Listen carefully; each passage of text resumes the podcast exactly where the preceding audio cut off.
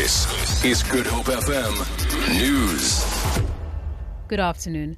The PAC is holding two separate events in Langa on the Cape Flats to celebrate Human Rights Day. Both groupings have criticized government for the slow pace in effecting change in the lives of the people. Mlamli Maneli reports. PAC Secretary General Narius Moloto says it's a shame that people's lives have not changed for the better.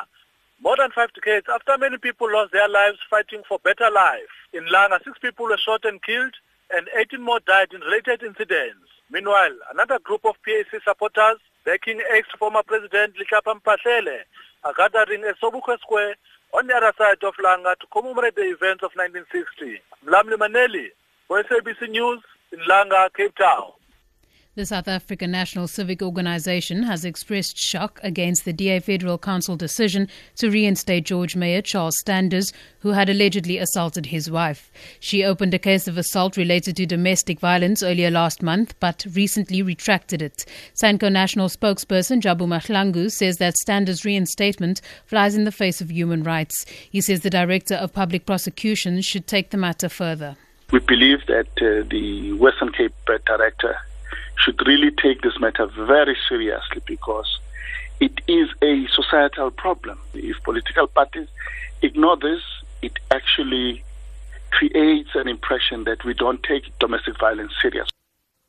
DA Federal Executive Chairperson James Selfe says they had no further legal grounds to keep Standers suspended from the party.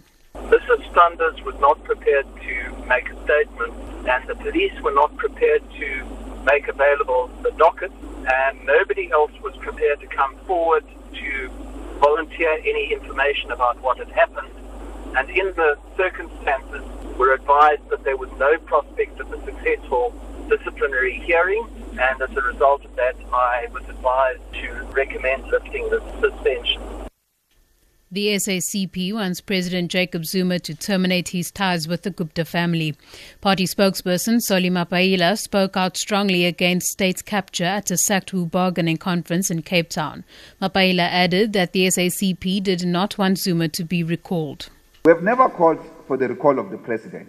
We have said the relationship between the president and the Guptas has been contaminated, has been poisoned, has been abused and is not beneficial to the African National Congress. And therefore, the president must terminate his relationship with the Guptas. And finally, a court in Russia has found Ukrainian pilot Nadia Savchenko guilty of complicity in the killing of two Russian journalists. The verdict is expected to inflame already dire relations between Moscow and Kiev. 34 year old Savchenko was charged with directing mortar fire, which killed the the two journalists in June 2014 during the separatist conflict. For Good Hope FM News, I'm Danielle Buse.